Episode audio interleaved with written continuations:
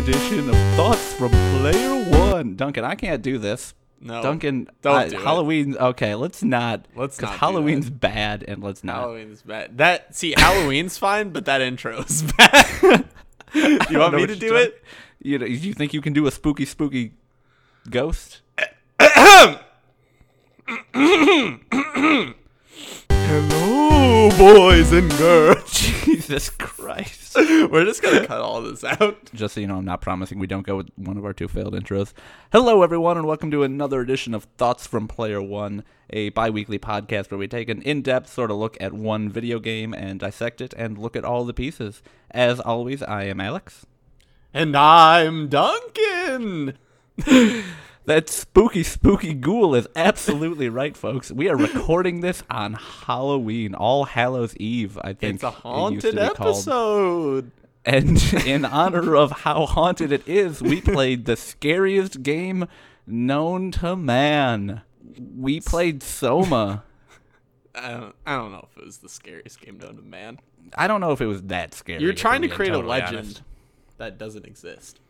Well, that's how legends start, to be fair. I mean, True. How saying. how's everyone's Halloween the the last time that it happened? Not now because it won't be out on Halloween. How was it? me or our audience? Because you said Everybody. everyone. Well, I can't well- ask them. They're not they're not going to respond. So how was your Halloween? My Halloween was just rip roaring, fantastic, and spooky as all get out. How was yours? It was just as rip roaring and fantastic as yours. I did a whole one thing. I ate some Halloween candy. Nice. Yeah, I went. dope. I went shopping at a spooky grocery store. Did they have shitty Halloween decorations? No, the prices were just kind of high. And that's pretty spooky when you think about like market value and then your bank account. You know? Scarily that's the high. spookiest of all. Milk prices has never been so high. what? What? Hold on, hold up. What's your favorite Halloween candy? I don't actually know this about you, and this is very important. Snickers. That's just my favorite candy overall. Like it's it's such a mm. basic bitch candy to like, It's but yeah. I mean, I wasn't best. gonna say it, but know. yeah. if, I, if we're talking like alternative favorites, like I'm not just going with the easy picks. I'm gonna go with Reese's Pieces, which you don't get very often for Halloween, That's But- true, but Reese's Pieces are just shitty Reese's cups. but I love them. What's your favorite Halloween candy? It's probably fucking Reese's cups because Yeah. they're delicious. Yeah. Or like, uh, well, yeah, they have Reese's pumpkins now, but I haven't had them yet. But the I like the and the eggs. eggs are good, so Oh my eggs god, are dope. I get the biggest bag of eggs, and I go to town on those mofo's. Just fucking dunk your head in and just pull up a fucking mouthful of Reese's eggs. Oh yeah. Um, what did you did you dress up a lot when you're like? How many Halloweens did you do? How many- Halloweens did I do? Did you? that was supposed to be a better formatted question, Yeah, I where I hope. had something planned to ask, and like I was gonna ask it in a good way, but it just turned out to be shit.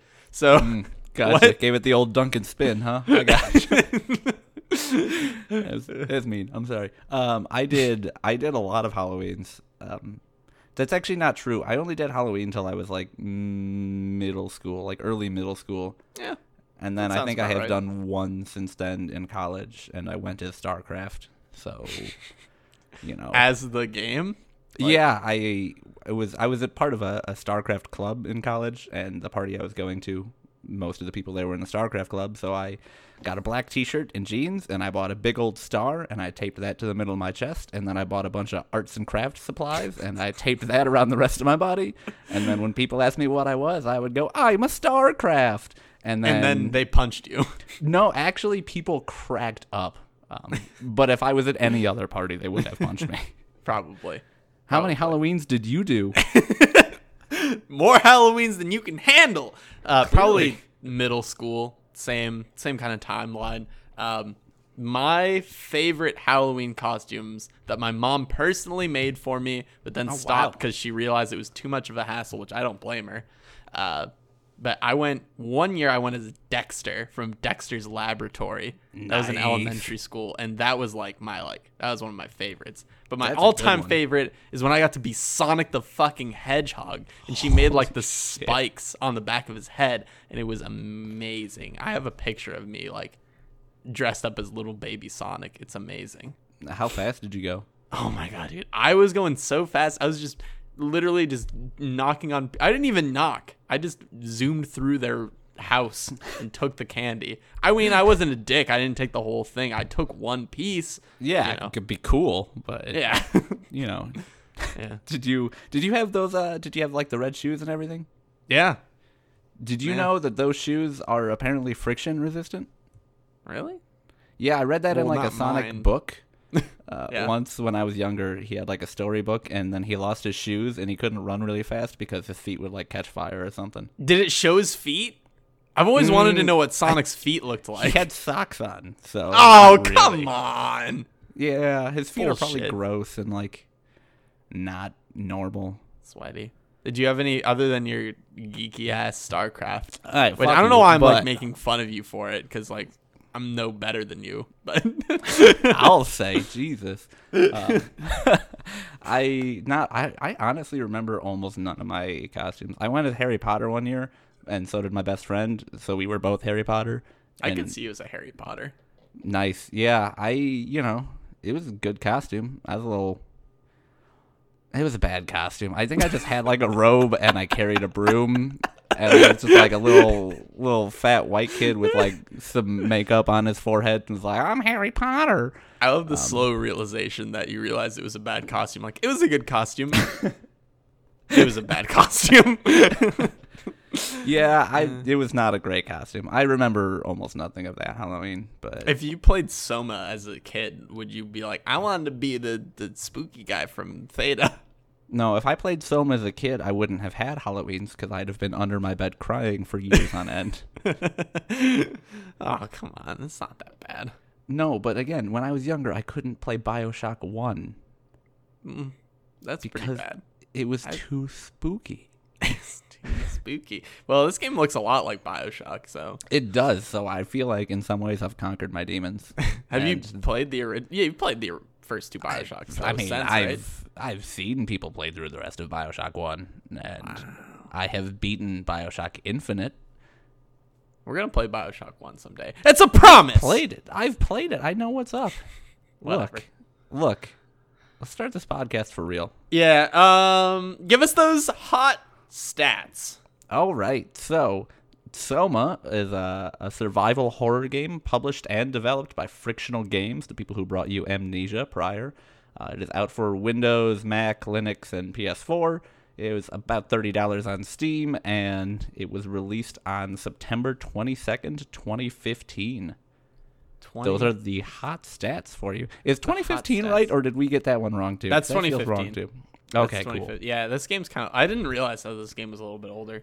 Um, I hate when you say about thirty dollars. By the way, I know you do. Every episode. right, but here's the thing: I'm never gonna stop. Also, right Damn now it's not 30; it's like 12 or something because it was on sale forever, except for the five minute period where we decided to buy it to play it. When it was like, nah, it's cool, it's 30 again. But then three minutes later, it's like, nah, JK, it's 12 again, but too late for you. Yeah, So that was much. rough. We're gonna we're gonna let you know everything you need to know about the story, so we can get on to the good conversations and uh, really get deep into this game because there's a lot of good stuff to talk about here. Right. Um, Real so- quick, I do want to Yeah. say, uh, I think going forward, this is something we're going to try. I didn't mention this beforehand, Duncan, but we, we're going to start the sum- story summary now. But I am going to, in the, the comment section, or not the comment section, the, the fucking description, I'm going to link the timestamp for when we are done with the, the story recap if you remember it and don't need a refresher. So it's like, hey, Oh! if you made it here, like, holy shit, this is radio. I'm not talking You to are you. Simon Jarrett, a survivor of a. You're, you're Simon Jarrett. You survived a car crash um, where he was. You were left with permanent brain damage. You suffered from a lot of headaches, memory loss, that kind of um, you know brain damage there. Uh, So you come in contact with Dr. Munshi, who is going to help you out in trying to scan your brain to figure out what parts are missing or what parts need to re- be repaired so that when they go back into surgery or when they go into surgery on your brain, they can figure out what they need to exactly do. The year right now is current. So where where the setting we are now is like probably like 2016, 2015 around there. Um, so when you go in for the brain scan, the office is kind of sketchy, but doesn't really matter. You go in for the scan, he uh, like a bright flash of lights goes on you. He says this is just like having your picture taken, and then all of a sudden you're in a underwater facility that's like high tech and like clearly futuristic and everything looks beaten down and shut down and like it's been left for many years the setting is just like super um, it's scary you know it's that's the, the setting of the game thus far i guess i'll just take a quick break just to kind of talk about the art of this game and kind of how it's played and everything like that it's the it's a first person kind of not so much a walking simulator because you know Firewatch was kind of a walking simulator. This is more like kind of like an action walking simulator where you have to you know avoid a lot of creatures, monsters, stuff like that. So just that kind of gives you a projection of what the game's going to be like from this point on. Um, so you you kind of explore this facility a little bit, um, and you find a tool called the Omni tool. And when he turns that on, he's able to speak with a woman named Catherine, who wants to meet you in Site Lambda, and you kind of communicate just a little bit about what's going on, but not enough to really know. So, um, in the process, Simon finds his way to Lambda and discovers that he is on Pathos 2, an underwater facility, and uh, that has been damaged with some black organic substances, the substance that you see everywhere on the walls, um, infected robots, and sometimes humans. Um, the robots along the way can speak to you and they seem very human. They're not just talking like, this is me, I'm a robot. You know, they have a more, more human um, uh, tones to them. And when you get to Catherine, it's revealed that she is actually a robot herself and that she is a brain scan that, you know, similar to what you took, but put into a robot.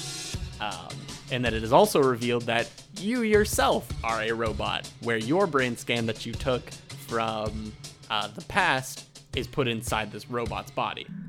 Uh, your scan was done a hundred years ago, and the real Simon died from a. Uh, he died in surgery. Um, so your scan was widely distributed among the other like you know colleagues who were learning how to create AIs as the template. So they would edit what your brain scan was to create future AIs. Um, so you also learn that Earth has been absolutely completely destroyed by a comet, and Pathos 2 was the only place where humans survived, and it wasn't going to last long because this black, you know, organic substance had taken over pretty much everything. Yeah, from there you uh, you and you and Catherine talk a little bit, and it's revealed that Catherine had this grand plan to to save humanity, basically in some like ridiculously serious air quotes. Um, and it was called the Ark, and basically what the Ark was was a simulator reality, and she was going to put people's brain scans into the Ark such that it would be like they were alive, but they would obviously be like computer generated representations of themselves, and then they were going to launch this Ark into space where it could, you know, sustain itself on I think solar power and just rotating around for thousands of years, and that would be the way that humanity continues. Um, However, the Ark was never actually launched. You find it's um, in a an area called the Abyss, basically exactly what it sounds like. It's a giant, I think, just trench in the ocean that's significantly lower than the rest of the, the facility. So your your new goal is to get down to the Abyss. So you really start going from from site to site, trying to get to the Ark so that you can launch it with the giant space cannon. Pathos 2 the like I think the main part, like the main purpose of it was uh, to find a way to cheaply and easily launch satellites into space. Mm-hmm. Um, so you go around from um, basically from site to site and find out a little bit more as you're going along the the like organic things that you're seeing like this gel and sort of living matter that you're seeing attached to the wall is all part of the the WAU, the WOW which is a, a site-wide AI, which the primary purpose of it was to basically make everything easier and help humanity along. Um, and once the comet hit, it started to kind of more or less go insane and use structure gel to expand itself all over the place and start to kind of take over fish and people and then it would have the ability to sort of control the structure gel uh, and then kind of flooded a lot of the areas of Pathos 2 with it so that humans became infected with it and then um, basically it killed all of the humans and then was putting robots like brain scans into robot bodies to sort of make more humans in a kind of convoluted attempt to preserve humanity uh, is, is sort of what you figure out was happening. And then from there you realize catherine's her plan is to use a, the ship called the dunbat which i forget exactly what it stands for but basically it's a ship that is capable of withstanding the atmospheres of pressure uh, towards the bottom of the ocean. So you go there and i believe you make it to a site called theta and as soon as you get there you find the dunbat and um, as soon as you find it, the WAU sort of like puts an AI brain into it and it freaks out and destroys itself.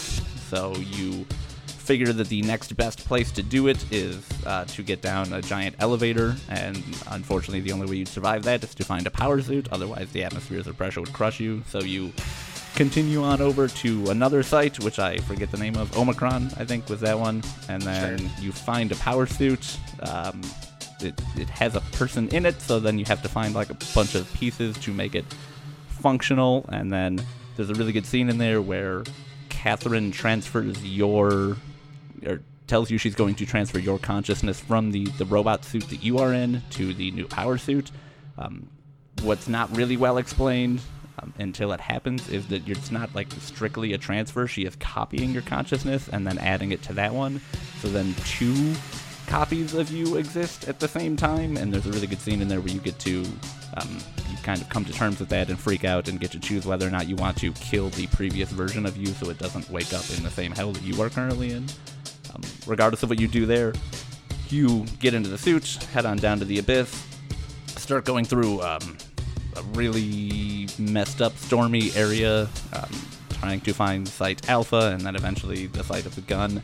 Uh, the main thing that happens here is, is you are going through there trying to find the ark. You do um, you do eventually find the ark in one of the destroyed sites, and the entire time you're getting sort of like weird messages um, for the last while from somebody named Johan Ross, who was the um, he was the AI psychologist, I believe, at the, the, the place that he was working pretty closely with the WAU and started to realize what was going on with it, and started to realize that he needed to destroy it basically because it was going to kind of fuck everyone up and then he more or less got like totally mutilated by one of the scary scary fish in the deep ocean and then um, from there he kind of interacts with you a little bit. You find uh, sarah lindwall and she's the last human on earth. Uh, she's the one guarding the ark when you actually find it you take the ark from her, kind of choose whether or not you want to kill her and end the human race, which is kind of relatively big moment that we'll probably touch on a little bit. Um, yeah.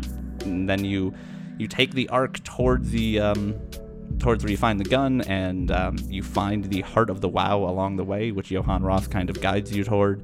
And then you get a choice whether or not you want to destroy it. He tells you that the way to do it is basically by sticking your arm into the heart of the WAU, and that would override it because you're some sort of a poison. And then if you choose to do that, or if you don't choose to do that, either way, Johan Ross then says that you need to die so that you can, you know, basically the WAU can't come back and control you.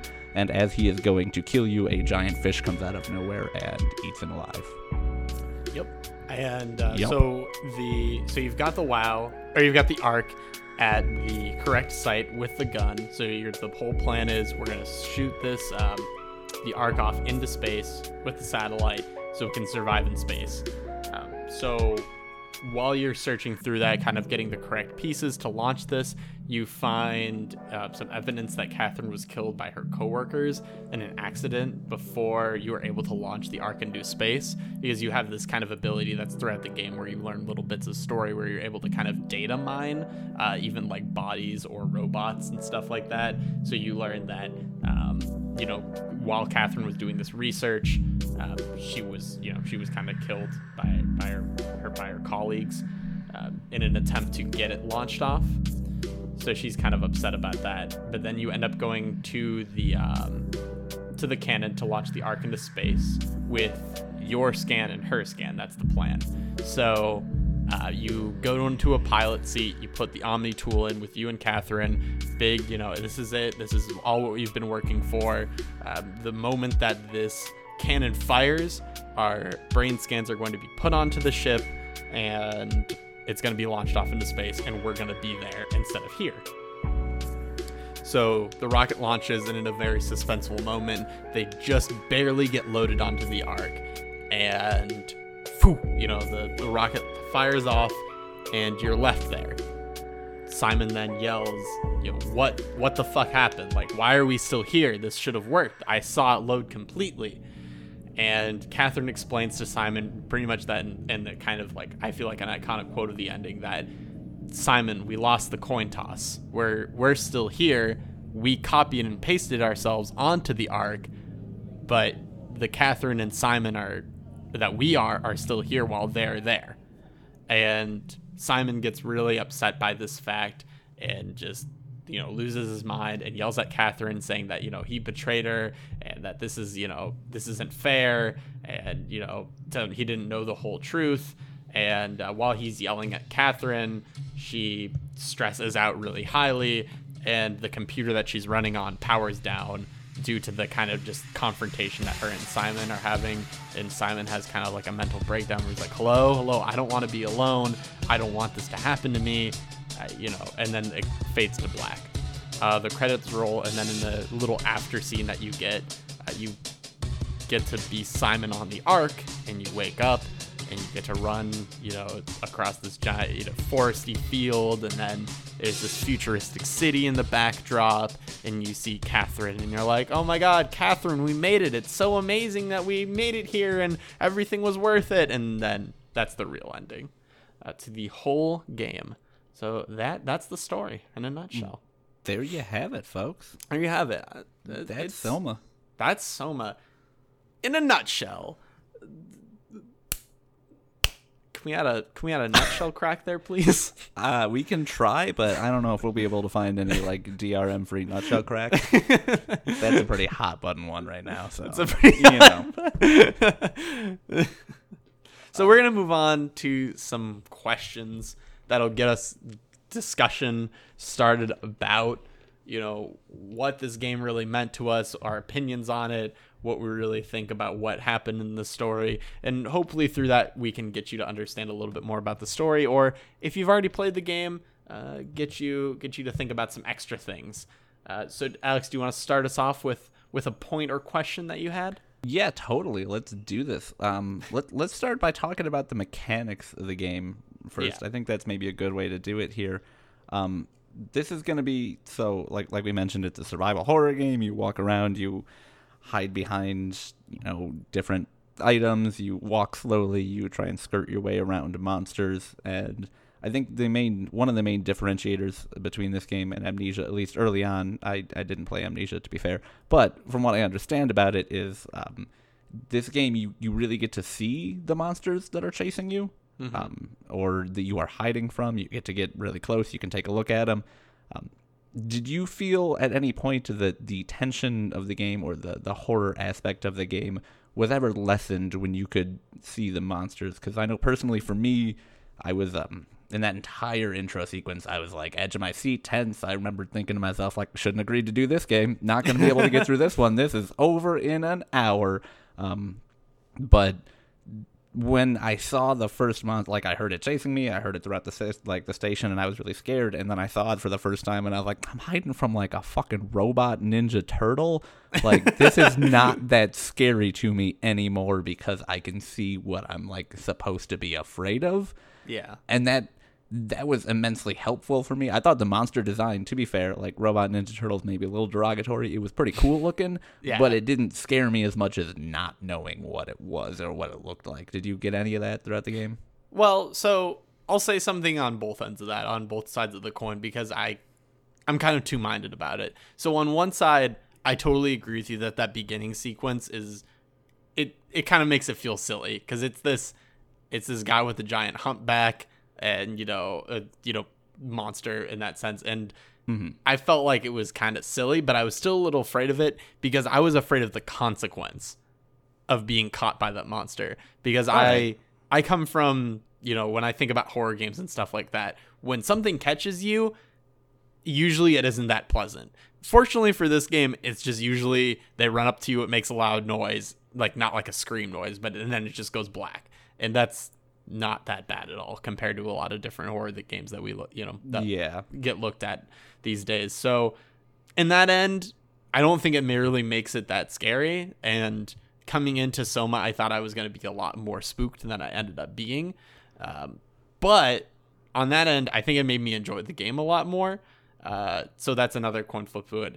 But what I will say on the more positive side of it is I think that that intro monster is really just what it is. It's an intro and it gets you to understand the mechanics of how monsters in this game work of being like here's an openly lit room with a slow moving doesn't pay very much attention to you creature whereas later in the game you get revealed to some pretty bullshit monsters that can practically hear you from like three hallways away and get triggered and start running towards you or you have to crouch and like they get sensitive to different things. So I think there's something to be said about progression of monsters in this game of, you know, understanding the mechanics of them and that makes them a little bit more scary where I know a couple times when I was being chased or um, there's a couple that like the one there was one that just stood still and uh, that one really that one really got to me. Uh, even though I could see him, it was just the tension of knowing how Yeah. do I get around this fucker and That's true. he also made pretty freaky noises.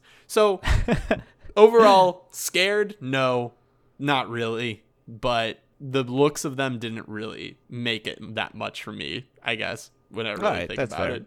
And I do think it, it, you you are right. The monsters kind of grow mechanically as the game goes on. The first one is like, the first one is the one that you just can't look at, right? No, it it's like an all around. Like just don't fucking look at it, or like just don't Yeah. be near it, and you're fine. Like Okay, because I the very first time I encountered the monster, there's like a staircase you can run up that's pretty far that sort of dead ends into like a broken area, and I was standing on it like, oh, he's walking his path, and I looked at him, and to the game's credit, there was a really cool moment where I was looking at him, and he's got like a bunch of blue lights on his back, and he wasn't walking, and I was like, mm, that's unsettling, and then he just like very slowly turned and like put a spot like a giant blue spotlight on me, and then like made a huge screaming noise and started walking right towards me, and I was like, oh.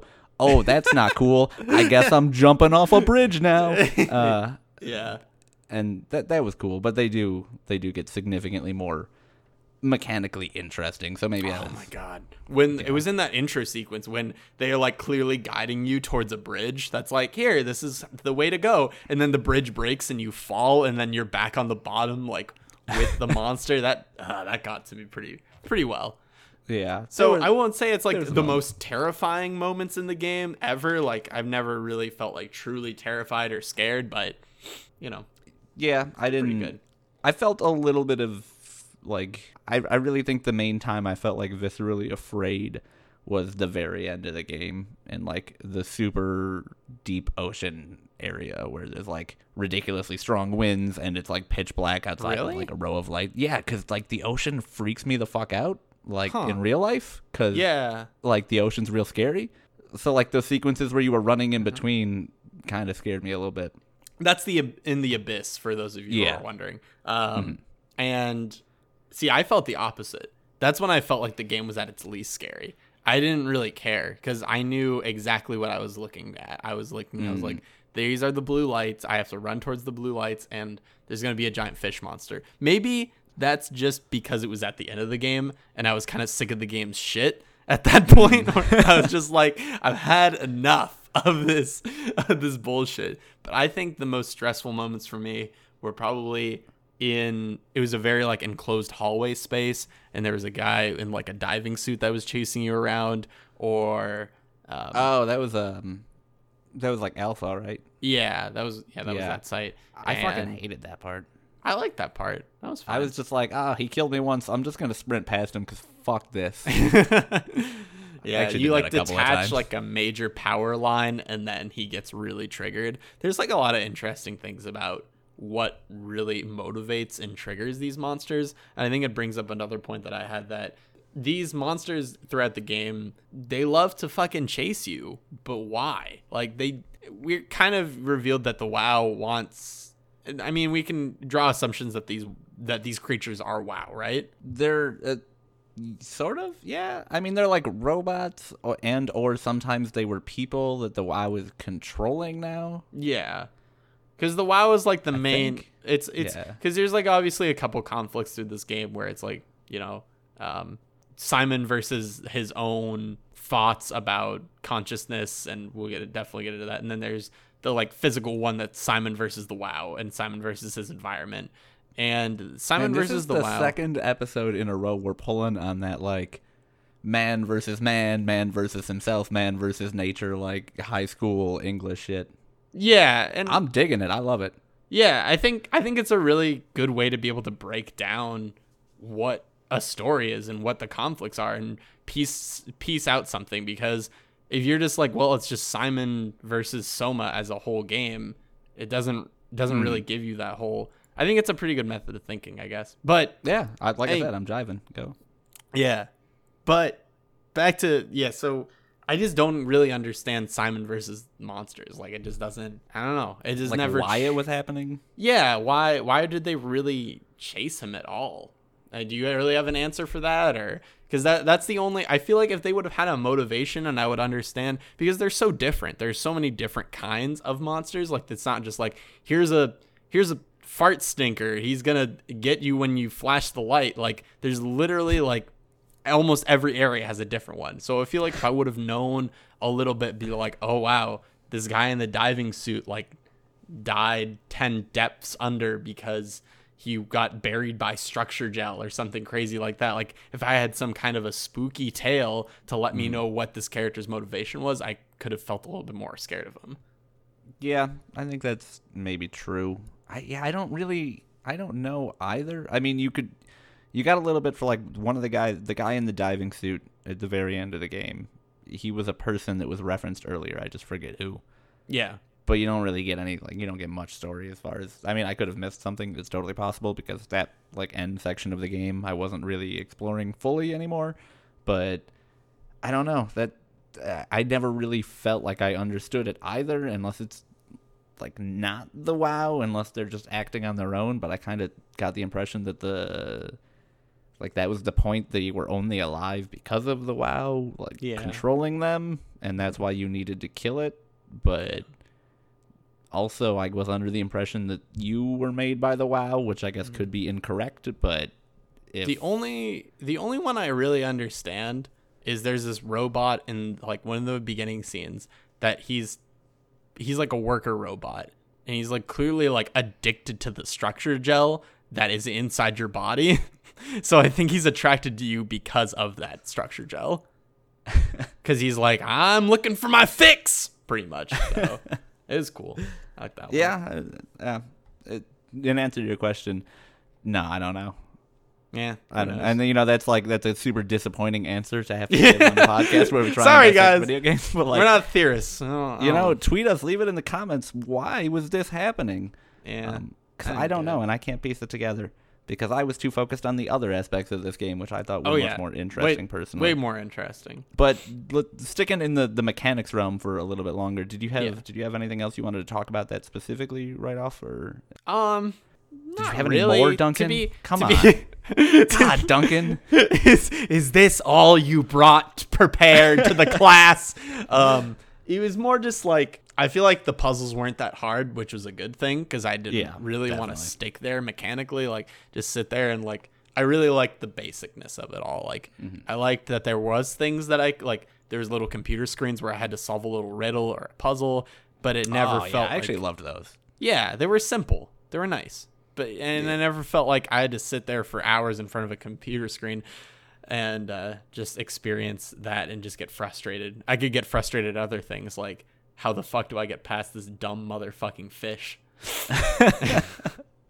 Yeah, So- there's the the ending sequence of the game has you like running from uh, the like the I guess the station you're emerging from after you kill or don't kill the WAU, and then the running Abyss. to the gun. Yeah, in the Yeah. abyss, and there's like a enormous fish, which I think was like maybe a giant squid or something that got taken over. I'm not 100 percent positive, but it Who like gives a shit? I wasn't. I was just I, was- at that point. I was literally screaming. I'm like, I don't care. I don't care anymore. Just get me there. I I mean I thought it was cool. Come on, give the game its dues. It was Um, cool model wise, but Yeah, you you like you run from light to light, which was kind of the mechanic you've been doing the whole time up to this point. The difference is like I didn't fucking understand how it worked this time because it ate me when I was standing next to the light a few times, which was fine because it didn't kill me after it ate me four times. So I was like, whatever, like you do you fish. At this point, I'm just gonna stroll.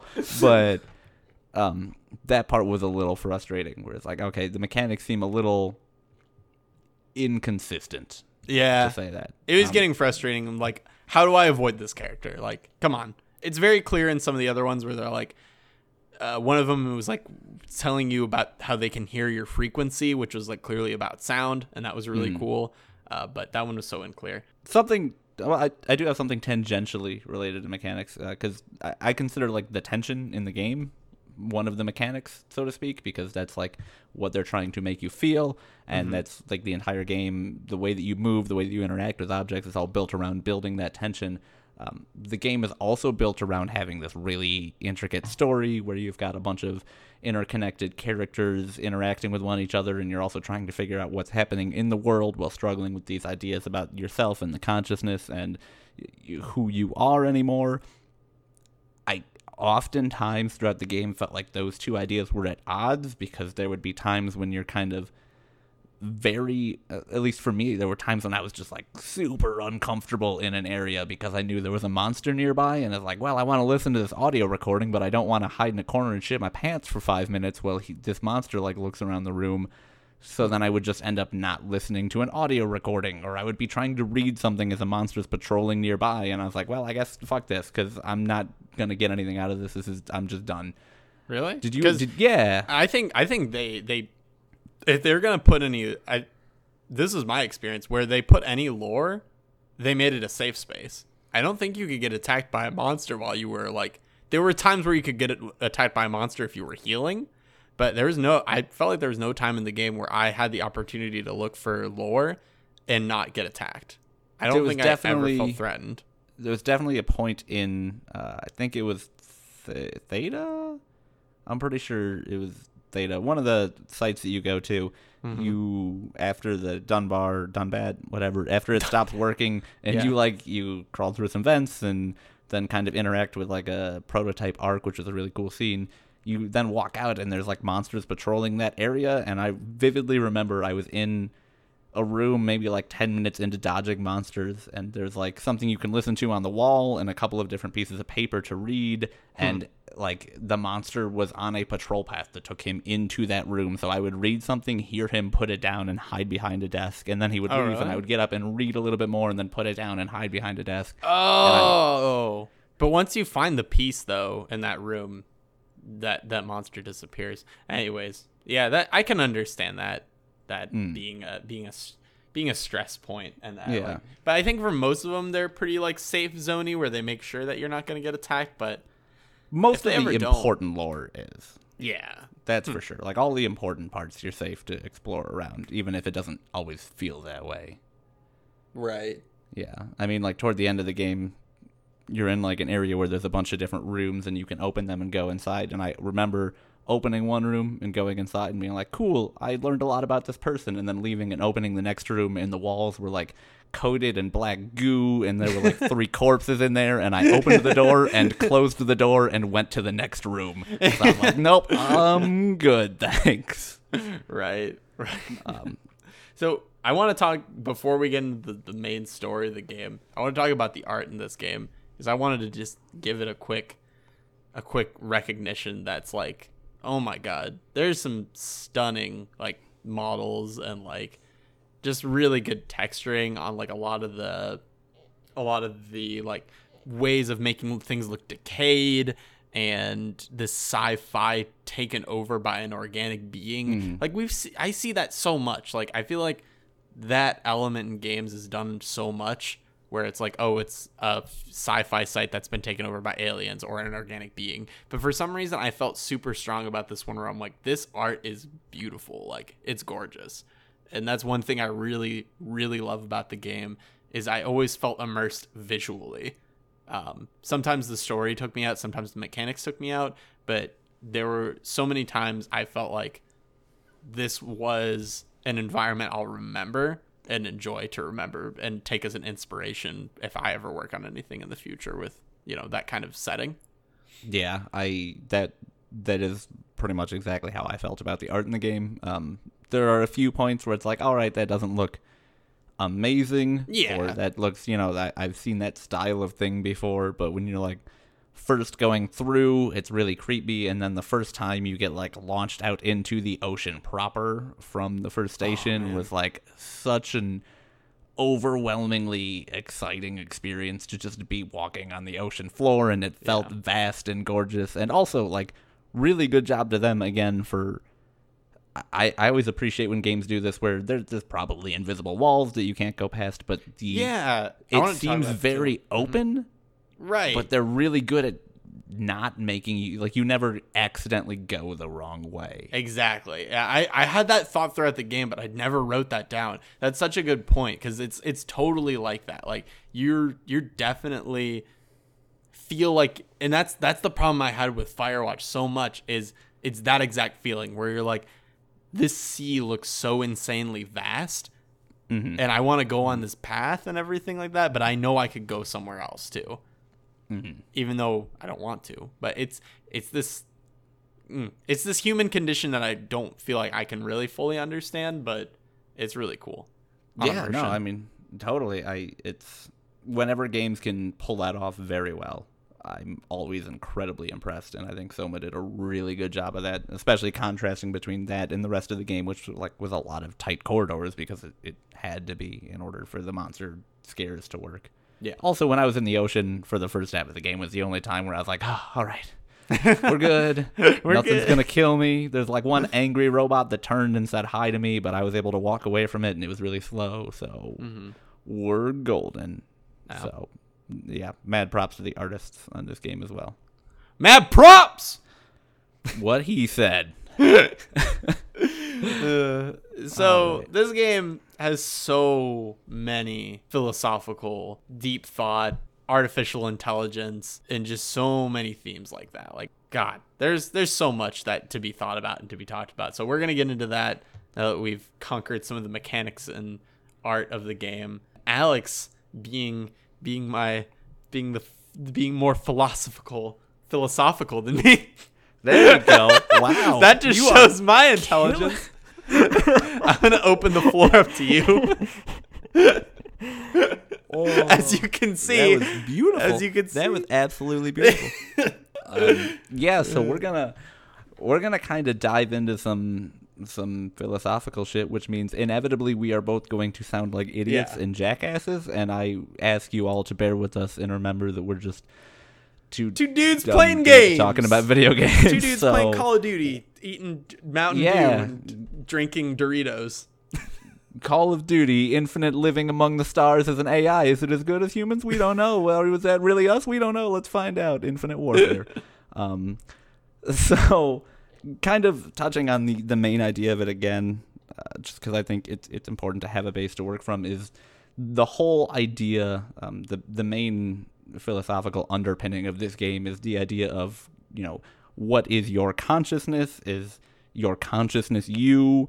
Um, is are you know can there be multiple versions of that? Or is it still you if that's the case? Is your body important to that? Kind of the idea of is there a soul? All of that is addressed pretty pretty well in this game to be honest with you. I think most games that try and get into that sort of stuff tend to fumble a little bit along the way and not necessarily hit it i don't think soma has that issue in particular um, but the main way this is expressed is again, uh, everyone you're interacting with was at some point a brain scan. The whole idea being that they, you know, hey, we're gonna build this thing and we're going to create basically a virtual reality that we will all live in as brain scans, and that will be us. And you know, we're all going to die, but this is the way that humanity lives on because obviously, you know, the surface is completely destroyed. There's like 12 of us down here. We can't really create a new population of humans because there's just not enough of them, and also they're underwater, and also everything wants to kill them, so it just wasn't going to work. Um, so yeah, I think one of the most interesting ideas when it comes to that because um, the uh, the way that this is addressed, uh, one of the interesting story points is as people are getting scanned to get put onto the, the ark as you know separate brain scans. I don't think a lot of people really understand what's going on necessarily, but one guy comes up with the idea of what's called the continuity, and I wish I had written down the character's name because he's the super interesting uh, idea that he puts forth, which was basically the idea that we can't exist in two places at once because that's not how you know humans work that's not how consciousness works. So since two versions of the same consciousness can't exist because that wouldn't be us there needs to be a streamlined existence between us pre going on to the ark and us post going on to the ark so the way that that works the way that they ensure that there are never two consciousness existing at once and the you that is on the ark is actually you is by getting scanned in and then immediately killing themselves which is kind of fucked, Yeah, definitely. but also really cool. Yeah, Yeah, I I I think it speaks a lot for like what can we do? Like if we really wanted to preserve ourselves as human, if we you know, if me and you put ourselves in their shoes and being like what what can we do to preserve ourselves? That's like I feel like that's honestly the most reasonable not re I guess I shouldn't use the word reasonable, but the most realistic um, way I think we could even do it now and a hundred years from now is something like that because I feel like there's n- honestly no way because I'll just I'll use computer alliterations here. There's I feel like there's no way to cut and paste, um, unless you physically remove the brain. And I mean this is all medical shit that I wouldn't know anything about. But like you know the unless you actually physically remove the brain, there's no way to cut and paste. It's always going to be copy and paste. And in my in my thought process, I don't feel like at that point you're not you anymore and you're not really human and that going back to that whole question is what does it mean to be human? I think at that point you're no longer human. Um, because you've So would you be okay with the idea of being put onto the ark? I would be. So here's the thing. I would be okay with the idea of putting myself on the ark. Would I risk my whole life and you know world to be on the ark? No. I'm not gonna hmm. like make a big deal about it because it's no longer me. Because if I'm Simon and I'm in that chair and I'm about to be transferred, I don't I wouldn't want to do it. You know, if I was if if Simon had known that when he was transferred to the dive the power suit that would allow him to go to the ark and that the actual him would be an you know in a nightmare mess of just like I'm pretty sure when you walk up to it it's just like like it's making Yeah. just like really gross breathing noises cuz that's Simon. sleeping. Yeah. it's sleeping. but that's Come that's. Simon. Like that was you. That was just you. And But that's already not Simon though. Cuz that's the first scan of Simon. Right. So it's already you're already gone. Like at that mm-hmm. point you might as well just stay in the body you are and say fuck it. Cuz I wouldn't I wouldn't risk my like I wouldn't go I wouldn't make that transfer to get to the ark, as I guess is what I'm saying. Mm-hmm. And I think at that point, even before that, you're no longer human, but I think it just comes down to what you are at that point is what you are. So at that point when mm-hmm. Simon was in his first suit, that's who he was and he should just stay like that because if he transfers himself and then ends up killing himself, that's no longer him. That's no longer his consciousness, even though his consciousness is an AI. Uh, So, So back looping. this is because this is good. it's gonna get stupid Yeah. is what it's gonna do. But like we we talked a lot about or you, when when you and I monologued just now we talked a lot about how like well that you're not longer human at that point you're not you know you're not you but like then you have to ask the question well what is it that makes a human human if we can accurately replicate all of their brain functions such that they would act the exact same way that a person would have the exact same needs and wants and mannerisms that you would have had when you were a human. Why is that not you? Like, what what is it about you that makes you you? Mm-hmm. I guess is what I'm kind of getting at there. if you want my answer to it, I I think what makes you you is when you were brought onto wherever you were brought to, in this case Earth. When you were brought onto Earth and you were born, that you is you. Any deviation from that is no longer you. Okay, so when they talk about launching the Ark into space and it being the the last salvation for humanity, uh, you're kind of implicitly saying that it's not because it's not humanity anymore, right? So yeah, a little bit because I mean it's it's no longer humanity, but I accept I would accept it in the sense that I'm like, well, maybe sometime in the future we'll be able to So I don't think those people on the ark are no longer the people that they were. Um You don't think they're not? the- They- you think they are still the people? well, they, they are still the people they were because they have the same brains, but they they are no longer human as I would put it in terms. But I still think that it's worth it because it's something. It's better than Wait, nothing. hold up. Yeah. Wait, wait. Let's go back. Yeah. because I want to be clear that I'm understanding your train of thought. So you're saying if your if your brain is transferred, like if your consciousness is transferred to a robot, that robot is not you, but the people on the ark are still them. Because how does that follow then? Because they all went through that process of having their consciousness copied and pasted, Right. So they wouldn't be them. Yeah. Yeah. I mean, that's. I guess that's what I. I that's what I'm trying to say is they they are no longer them at that point. Yeah. So, so do you think that the ark is like the actual last salvation for humanity? Is this idea of Yeah. I mean, it's. I being not human but continuing? Is that still humanity, or is that a new chapter and something totally different? Because at that point, it's like a glorified thousand or five thousand year computer simulation, right? yeah. And I'm okay with that. There's no Like, way to like reproduce. I don't think so. I don't think that that's the last, like that. That's going to continue humanity. Absolutely not. Like there's hmm. unless unless we're able to uh, take those scans from the computer and implant them in organic beings to start reproducing and somehow learn how to do the cut and paste instead of the copy and paste. And you know being able to create a brain like a like an actual brain and then you know creating an organic being then i guess it's worth it. But the likelihood of that happening is super low. But i mean there's this there's such a centralized theme for hope in this game even though it's such a dark and desolate and bleak world uh, where there's all these this like really messy death and the destruction of humanity happening um, there's this theme of hope that the ark is hope for you know society. And and i believe simon says it was like well he he even goes and says what's the point? You know what's the point of all of this if we're just gonna be inside of a computer? And she's well it's it's hope you know? It's we can just hope that something might happen.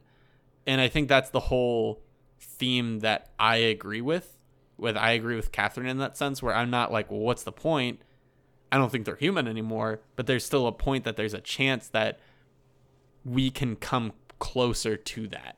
You know we can come closer to that well maybe we'll become hmm. organic beings again instead of being inside this computer simulation or maybe they'll just forget that they were ever even a computer at all you know and it's, hmm. there's a lot to say about that Yeah.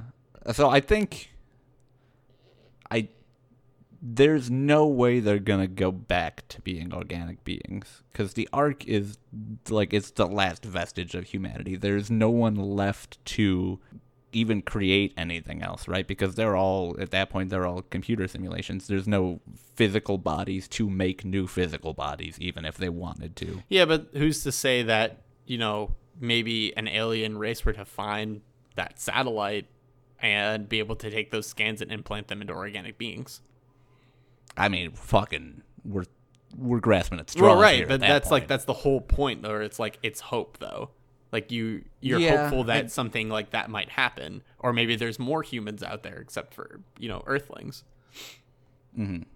Well, it- it's interesting. That's really interesting because I definitely did not view it as let this is us trying to hopefully come back to being human at some Oh, point. no. I viewed it as much more of like, hey, this is us saying like, all right, we're done. Like humans are over, but we're gonna at least kind of ride it out in as close to an eternal paradise, you know, air quotes, as we can get because we're gonna make what would you know, we're going to make what would hopefully be the most perfect world imaginable, and we are going to live there until some, you know, unforeseen circumstance causes this satellite to get destroyed. Yeah. But this is it. Like, this is the end of the human race. Yeah. Like, there's no hope to go on. I mean, I do think they play around, interestingly, with the idea of whether or not these people understand that they are, you know, the, the understand the hope that they're clinging to, even, because it does seem sort of like they're they're hoping maybe that it's something it isn't, Yeah. Well, it's but the whole the trade-off is so low for Yeah. them. I mean, it's it's it's the whole idea of cut and paste versus copy and paste. Because if if you know if you were to say you're going to be copy and pasted into the ark, nope, not going to do it. Mm-hmm. If I'm getting cut and paste into the ark, that's a whole different story. Because Yeah. I and that's Mhm. like that's that's the interesting thing about the idea of the continuity is that's basically what they're trying to replicate is if you copy and paste and then delete the original file you basically cut and paste it right so that's what they're doing so to speak is they're getting copied and then killing themselves. So the only version of them that exists is in the continuity and they don't know ever that they don't exist anymore. Or is on the ark and they don't know that they cease to exist otherwise because that's not like this is the them now. Yeah. Which is why I I I loved there's like a long audio log and note where the character described it and I thought it was so incredibly well done and so interesting an idea and I really liked how they played into people over time just like slowly moving toward accepting that idea and realizing that's what needs to happen. Um, some people did that obviously others didn't. And that's actually what ended up i don't think we mentioned this that's what shut down the ark project such that it didn't get launched on time because people kept killing themselves. Yeah. so the the security that ran it was like all right this is done. Everyone's committing suicide. We got to stop this project. Yeah. And I thought that was just a super interesting way of looking at like that's the only way that I again I don't think I would kill myself in this situation, but that's the only like way I could see you justifying yourself living Yeah. on. I you know? mean, put yourself in the shoes of Pathos 2, like as a citizen there. I mean, are you gonna are you gonna scan yourself or like what's your what's your stand on that? I would definitely scan myself if for no other reason than like the trade off is literally you feel bad for a couple of days. Yeah. And I mean, you already feel bad because you're all gonna die anyways. well, you feel physically bad for a couple of days. Oh yeah, you get like guess. nausea and headaches and things like that. Yeah. Um, but I mean, I, I would do it. I would definitely scan myself because, you know, why not be a part of it if someone's trying something? Yeah. But it, it would be one of those things where it's like, well, I would do it, but I would struggle with understanding what the point was because my perception of my existence is over. Yeah, I mean that you you know you get copy pasted, and that copy that you made is is dead. You know, it's Mm. it's it's just not it's not you. And I think that's like the main. And it's interesting to see how okay with it that Catherine is, and how not okay with it that Simon is. Because Yeah. Catherine's like, well, I- we just yeah. lost the coin flip. We're not we're not there. We're here.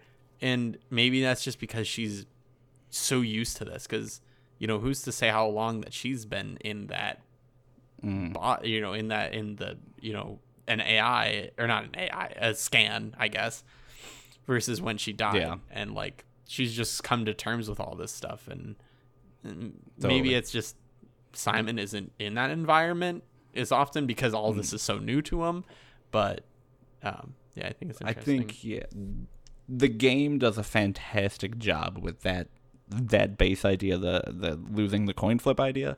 Because when you actually think about it, like there's not a coin flip. Oh, no, you're never going to be the one on the other side of it.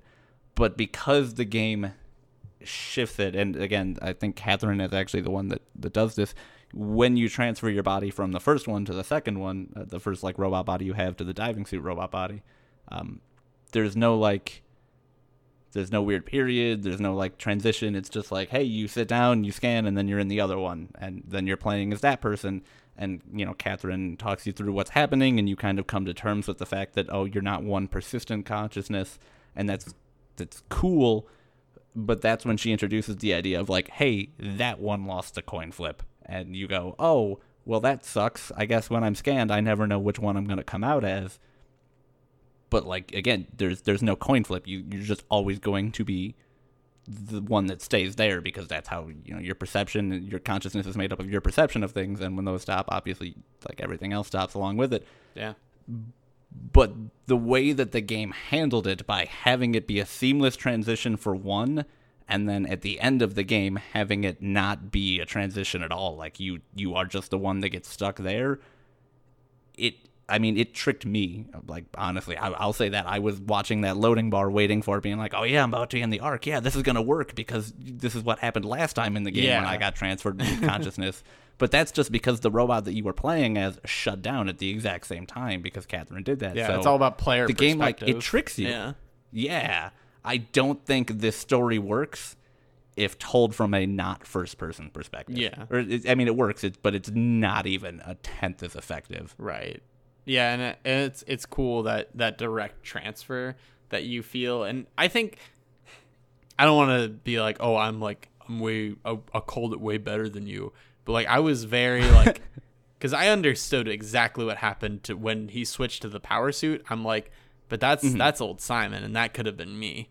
Like that that very mm. well is me. Like. And I I didn't like super call it where I'm like, this is bad, this is bad, this is bad. But I had a lot of worries at the end where I'm like, this isn't gonna go exactly how I want it to, and Yeah. I kind of suspected that. Um, I also really suspected that I that Catherine was gonna betray me, but that's a whole that's a whole other thing. Which he feels like he did get betrayed, which I think is kind of bullshit. But what do you think about that? Yeah, I mean, again, it, it's interesting because it, it plays with perspective because it's so hard to understand it without it, it like happening, right? Because even when I physically knew what was going to happen, it still caught me off guard, and I think it's understandable to feel betrayed when you go through all this hardship to. You know, spend eternity among the stars, and then it turns out that oh, lol, J.K., you you are just to be here underneath the ocean with me being the only other living thing trying not to kill you if you consider us living things like it Yeah. As a gut reaction i think it's totally fair. I think had the final scene lasted like 10 more minutes i think he would have been okay with it but that doesn't happen because catherine gets really upset at him getting really upset and not understanding and then more or less breaks. I don't know. I didn't i didn't feel betrayed personally but i could definitely see where i may have if i just realized i was going to be spending the rest of my short life underwater with no one as opposed to in a perfect eternal I mean, at that point, at that point, you might as well just kill yourself if you're all alone, dude. Like, because I mean, he's in a robot But I mean, also body, continuity, right? huh? Continuity, right? Yeah. You know, just kill yourself. Yeah. I mean, there's if there's nobody, there's nobody else. Like, you killed the last human. Your your friend is is gone. I mean, I guess he could have taken the Omni tool and tried to plug it in somewhere else, but yeah, Uh, it seemed like she. The impression I got was that the game was trying to let you know, hey, whatever she did fried her circuitry and she is gone. yeah, yeah, And also, I think that made the ending like I think the scariest moment in the entire game was that like five seconds right before the credits roll because of that. yeah, because prior to that I was like, "Oh, this is scary because I'm like there's monsters and I'm tense." And then for that few moments I felt like real existential dread for Simon that's like, "Oh, you put him yourself oh in his shoes. shit."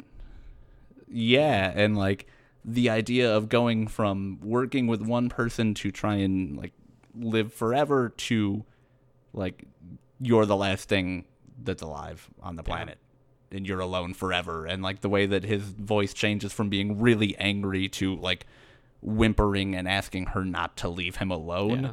was horrifying and heartbreaking. Yeah, absolutely. And like it, it's cool to be able to immerse yourself into a story like that because I feel like in so many it's interesting because when I play some or when I watch so many movies, and that's maybe because I play more games than I watch movies, I'm able to immerse myself in a lot more characters. And I personally like to think it's because I'm playing that character that I'm able to immerse Mm-hmm. myself better. But like in the format of a movie, I feel like I wouldn't feel as bad for him. You know, I wouldn't feel that um, that existential dread because I feel that I felt the same thing. And I think that's where Soma benefits as a story from being a video game instead of a movie or a book, uh, because it's such a it's such a especially when they're we talked about earlier when they're playing with perspective and stuff like that. It's such an interesting thought, and I feel like I could. The thing I love about it is I feel like we could sit down and talk about this, and I'm sure we'll talk about it more for like outside of the podcast for hours. Oh, totally. Like it, it's such a cool concept, and like this is something that, in order to like properly convey my thoughts on and feelings, it, you know, it's not going to work in the format of we just played this game. Let's make a podcast about it a week later. Like I feel like this is a game that I could sit down and write like a 25 page paper Right. on the themes in it, Yeah. and like walk up and hand it to someone, and they'd be like, "Mm, I don't know, that's pretty good. Like that's that's really interesting. Let's delve into this deeper. Um, and that's just so cool that this game was able to do that. I was actually, um, at at some point in between finishing the game and recording this podcast, I was reading one of the developers' blogs, and they mentioned how like this game was. The monster encounters in this game had been criticized, but they were okay with that because that wasn't the point of the game. Right.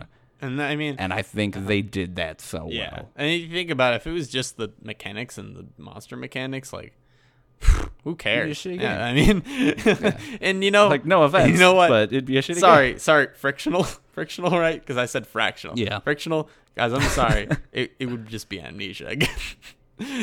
Which amnesia was fun, but Amnesia was very this it was for its time. Though, Yeah. right? like it, it was big and special. It was- and it's like, oh man, this is the first type of you're helpless against monster yeah games. yeah, which was cool. This was not the first. Yeah, So yeah, the horror aspect is like, oh, this is a cool backdrop. right. That's it though. The story has to carry this game, and I think it did. Definitely.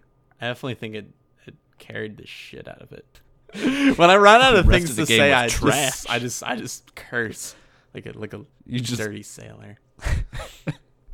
Curse like a sailor and just badmouth games for no reason.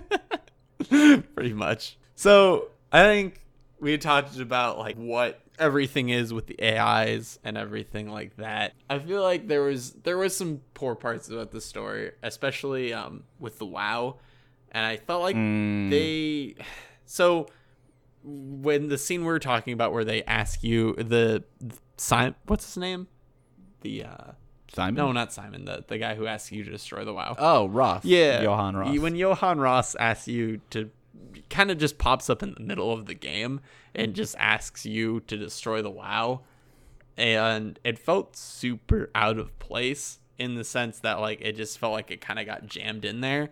Do you think that they kind of felt pressure to wrap that part of the story up? Do you think it needed to be wrapped up or like what's your kind of just general thoughts on them choosing to make that a point of the game where eh, almost out of nowhere you're asked to destroy the WAU and what decision did you choose to make and why like for that reason? Yeah, yeah. So I, I think that's that's totally fair. Um, they do they sort of try and tease at it a little bit with like, hey, this is a virus that needs to be stopped. Like you'll see weird flashes when you're using computers, but they don't do that until like an hour and a half or something before you are faced with that decision. It it did feel kind of.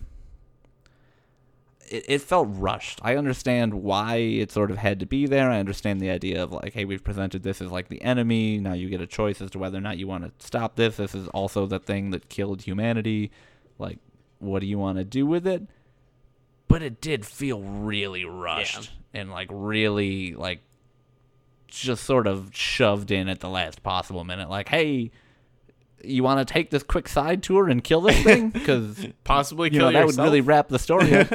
yeah, and then you know, like I, I did it because it, that felt like what the game wanted me to do, and I was like, all right, I'm on board for the story. Let's check it out. And you jam your arm into it, it eats your arm off, and then dies, and then Johan Ross gets eaten by a Deus fic- fish machina, and it's like it's weird. Deus but Ex Machina.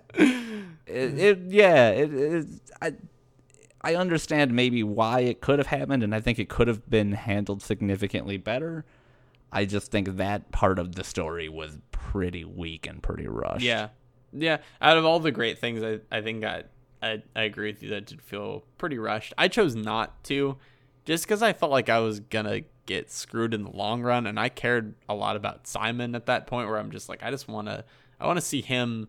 I thought that the ending was coming very soon at that point, so I'm like, is this like my Mm. alternate ending that I could get? And I'm like, I don't really want this ending because I thought that the game Yeah. might have ended at that point. So I ignored him.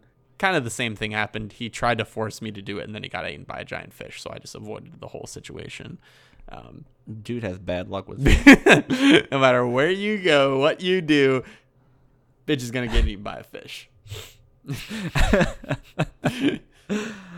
Uh, I mean, as long as we're talking about parts of the game that weren't necessarily great, um, there was a really good scene where you talk with the last human left alive on Earth, and kind of get you know like get her story. And she was guarding the Ark, and she was like a really cool and really noble character because she basically was like, "Oh, I'm just gonna sit here forever and guard the Ark because you know my friends are in there." Basically, um, for as good as the art was in that game.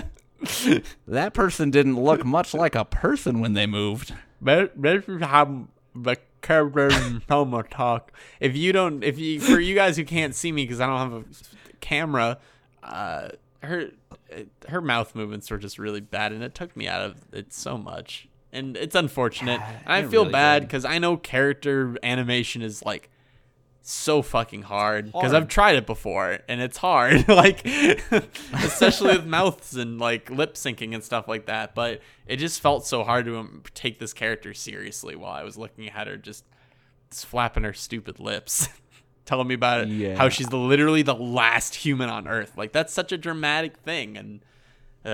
I think that scene was still really good and really so strong, good. and like you get to kill the last human on Earth. You get like to make that choice, Mm-hmm. And that's like a really cool and powerful choice. But man, lip movements did not look good. though. no it's sad uh It's sad.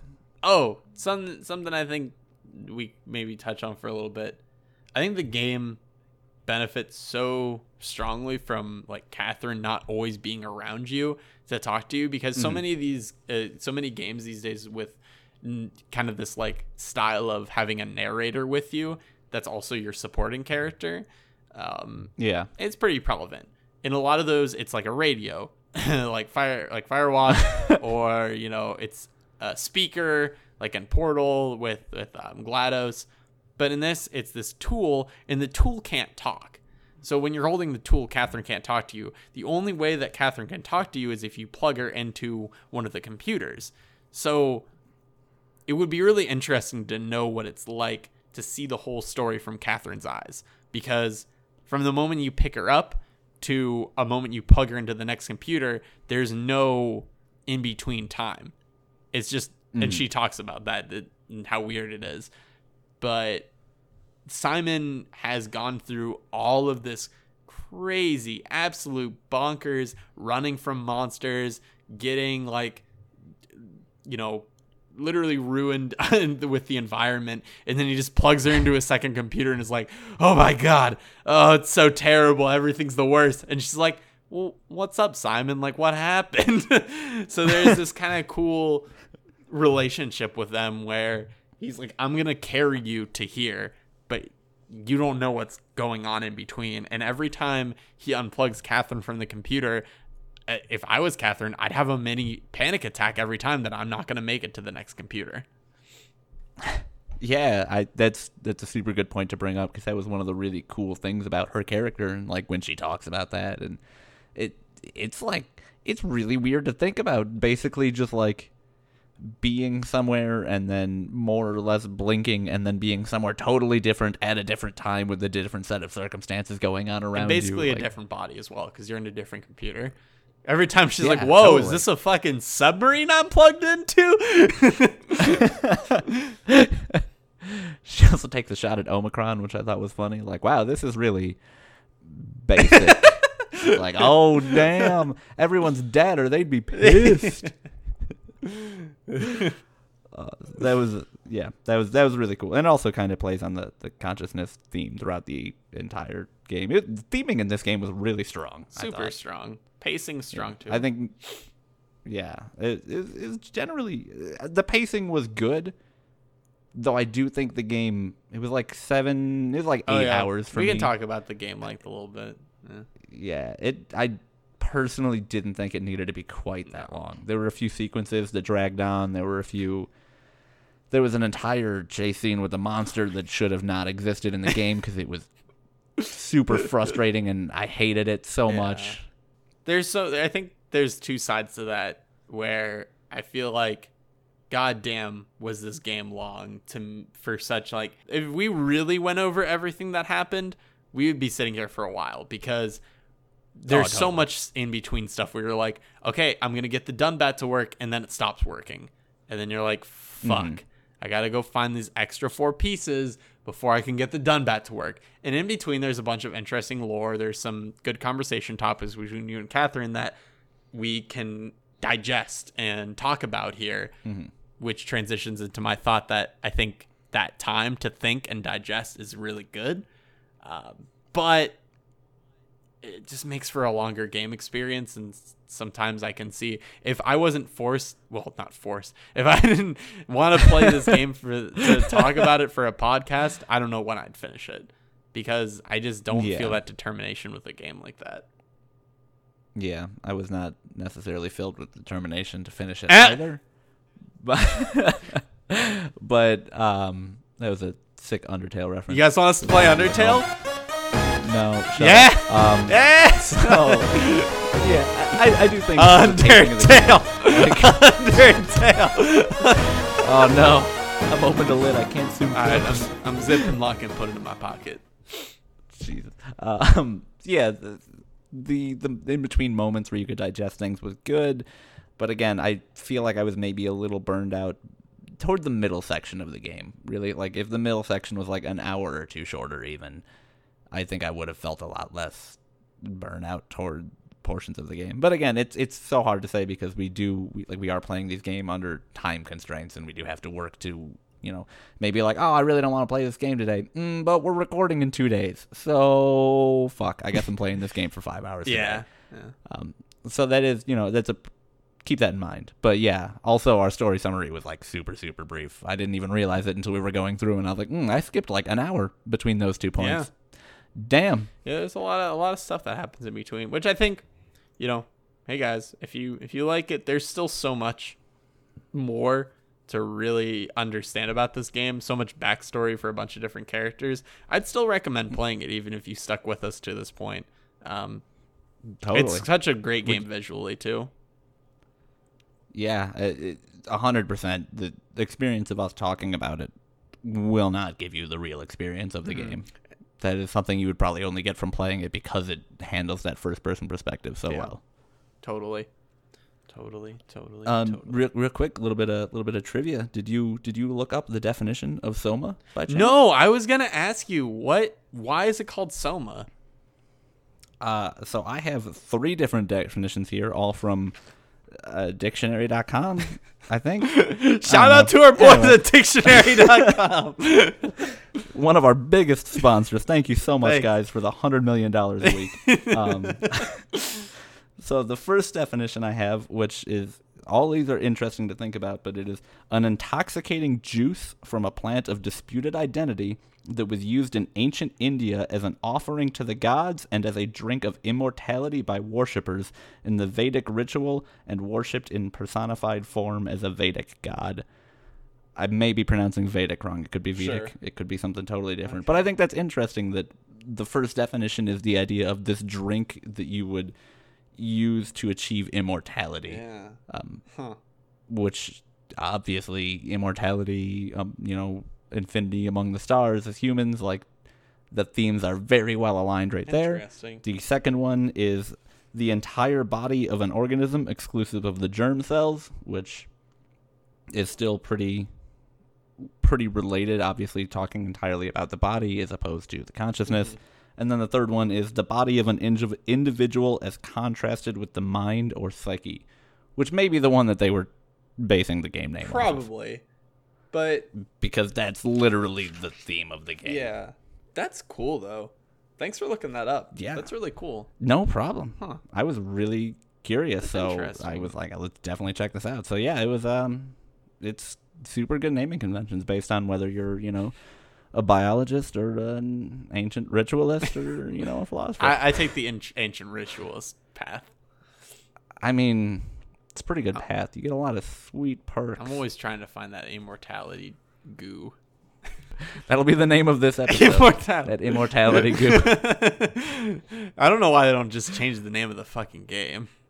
Like, oh, I, write the developer, I guess. Like, hey guys, just so you know, you did fuck up because it should have been called Immortality Goo. I thought that was an obvious one. that was an obvious one. Well, I think that I think that wraps up a lot of our points nicely. I don't. I think I'm I'm done speaking about Soma. I cool. I am also done speaking about Soma. Um, I do think this was definitely an episode where, as we went through talking about it, we're doing this one like sort of on the fly to to pull the curtain back, but as we went through talking about it, I was like, man, should have written my thoughts out in full pages so that I could have properly articulated them because they're so like the game deals with such interesting ideas that gets so up its own ass in the best way possible. Yeah. That I really would have liked to delve into it a little more, it, like for my own benefit, if for nothing else, because it's such a yeah. cool concept to think about. Well, I think I don't know. I'm kind of okay with not doing that as much because I think mm-hmm. it really what it does is it shows, you know, you out there listening that this game and we presented you with the concept that it brings, how deep of a conversation it can make. So, you know, ask your friends about it. You know, say what what would you do in that situation? Play Soma, you know, really totally. really get down into it because um I think it's something that a group of people could talk about it in a, in a really interesting way. And I think that's something that's like the biggest thing I love about it. Yeah, totally. If you want to look at this podcast as a audio video game book club, this is a really good fit for that that idea. Yeah. Um, did you have any like final thoughts about it? Any like wrap up thoughts about it? wrap Soma? up thoughts? Fun game. Any like good, recommendations? Good game. I, I think we we both pretty much gave it the thumbs up. Um, closing thoughts are just really I feel like I've kind of echoed throughout it is just it was while the gameplay elements weren't at their strongest because I just I feel like well I feel like they were at their strongest but if you're looking for a gameplay experience turn your ass around because it's just not what that is it's a story experience um and I mean that's what this podcast is really about but um Mm. It's great for that. It's an amazing story. It's probably going to be one of my favorite sci-fi stories of all time, and especially about artificial intelligence. And anytime it pr- gets brought up, and it changed my way about how I think about artificial intelligence. And um, that's brain awesome. scans. Hashtag brain scans. Hashtag brain uh, scans. Uh, yeah, I mean, I would echo a lot of that. A lot of that. I think contrary to to your views, I think if you're looking for a gameplay experience, this is serviceable if you are brand new to the horror genre. Yeah. Which I was going into it, and I was like, I was thoroughly spooked for the first third of the game, and then a little bit toward the end of the game. And I was thoroughly frustrated in the middle of the game. Mm-hmm. So there was definitely some some points where it clashed there. But if you are looking for like, I want a really good horror game, this probably is, is not the greatest horror game ever. No. But if you're like, man, I really want a game that's gonna scare me, and then when I'm really scared, I'm gonna jump up and then, you know, sit back down and turn my game off and think for an hour and a half about what it means to be me. this is totally it. Yeah. This is like a really good game for yeah. that. Like I have I have that desire all the time, and this was the only game so far that's really stated that. So you know, yeah, yeah, highly recommended. Definitely check it out. Go through, play it if you haven't. If you have, you know, the hell you know. Shit's real good. next time, guess what we're playing next time? It's what are we playing, Duncan? We're playing her story, not my story, not his story, her story. It's a new game from Sam. Uh, it's not. It's not a new game at this point. No, I'm reading the Steam mean, description. and then it says it's a new game. Don't peel back the curtain that much. From Sam Barlow, creator of Silent Hill, Shattered Memories, and Azel? Aisle? A I S L E? Aisle? Isle? Aisle? Aisle? Isle? Isle? Wait, did you say A I S L E? A I S L E. Yeah, I'm pretty sure that's like. let me double check, but I think that is actually how the word Isle is spelled. Really? Okay, a woman. Yeah, that's totally how the word aisle is spelled. Like grocery oh, aisle, that's how you spell it. Really? Hundred percent. Just googled it, and also I knew it beforehand because I'm very, very smart. A woman is interviewed seven times by the police search. Wait, by the police. Search the video database and explore hundreds of authentic clips to discover her story in this groundbreaking breaking narrative game. They're all live action clips um, of this actress uh, being interviewed. Woo. You get to search through databases, searching keywords. Um, and it is a mystery that we will figure out ourselves. Hopefully, I'm bad at mysteries. Maybe. so. I'll probably and come up ending being like, I'm sure she did it. Maybe I don't know. I've got very strong evidence, but first you present your evidence, and we'll see if it's the same because we wouldn't want to say it twice. Oh yeah, that's how I felt too. exactly how I felt. Totally. No, I'm really excited to play this game. I've been wanting to for a while, and it's it. It seems like it's going to be a very interesting gameplay experience. Fuck yeah. So, I'm excited. We'll see. Uh, we'll see. Yeah, and uh, thanks for tuning in to our Halloween episode. Sorry. Oh, yeah, I forgot. Sorry, it wasn't too spooky for you guys. I mean, sorry if it was too spooky for you guys. Throwing a throwing a scream, throwing a ghastly. Ooh.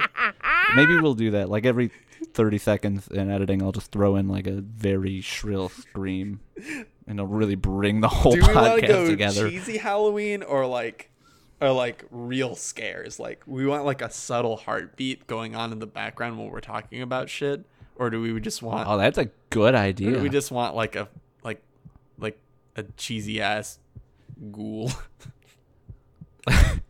How's it like? How the fuck are we gonna do a cheesy ass like? What does that sound like? Boo! That's not a ghoul. That's a ghost. What's a ghoul? Ooh. Ooh. Fuck, Halloween is spooky. I'm gonna. You know those shirts that have the speaker in the middle? I'm gonna get one of those shirts and soundbite that. Boo! that was a ghoul. That was straight up. fuck it is ghoulish a shit, ghoul? dude. What? What? You? Your ghoul was you a just ghost. you What just added you know an extra ghouls? ooh to my boo. You just went boo. I started with the O's. I was like, ooh. no, that was no, that was like a really excited Chef Boyardee. That wasn't what I was going for. Oh, and I'm I want to sample both those and just just play them on repeat to go to sleep. Halloween's hard and it's late. It's so late, guys. What time is it for you? It's ten It's eleven forty. I beat you. Yeah, I we- win. Well, no shit. You're in a different time zone than me. Or am I? No, like you are. Oh. Don't don't bring this like spooky Halloween shit in Alright. here. So Halloween's almost over for you. follow us on Twitter at thoughts from player number one. nope. What? I, I thought it was just thoughts from P. Thoughts from P one. Thank you, Alex. I'm pretty sure that's our Twitter handle. That is. Fuck, I don't know. That is at twitter.com. It is thoughts from P1. And Mm. All you right. can email us too if you have some personal shit you want to tell us. If you want to tell us we're dumb and bad and stupid Whoa. everything, or we're great. you have some personal shit you want to tell us, like I don't know your bank account number and or what you're going through right now. Look, we're just here to talk. Dude. I- if you email me right now, I'll talk to you about anything. Just, I don't know. Try and try and be cool. You know. just don't email us about all the shit we definitely got wrong in the intro this time. Yeah. Don't don't do that. we probably did that. It is so. it's thoughts from player one at gmail.com. Uh, and that's that's the only social medias we have, I think. yeah. Twitter. And if you guys email like a really good question, we might read it on the air one. Oh time. yeah, if you have a game suggestion for us too.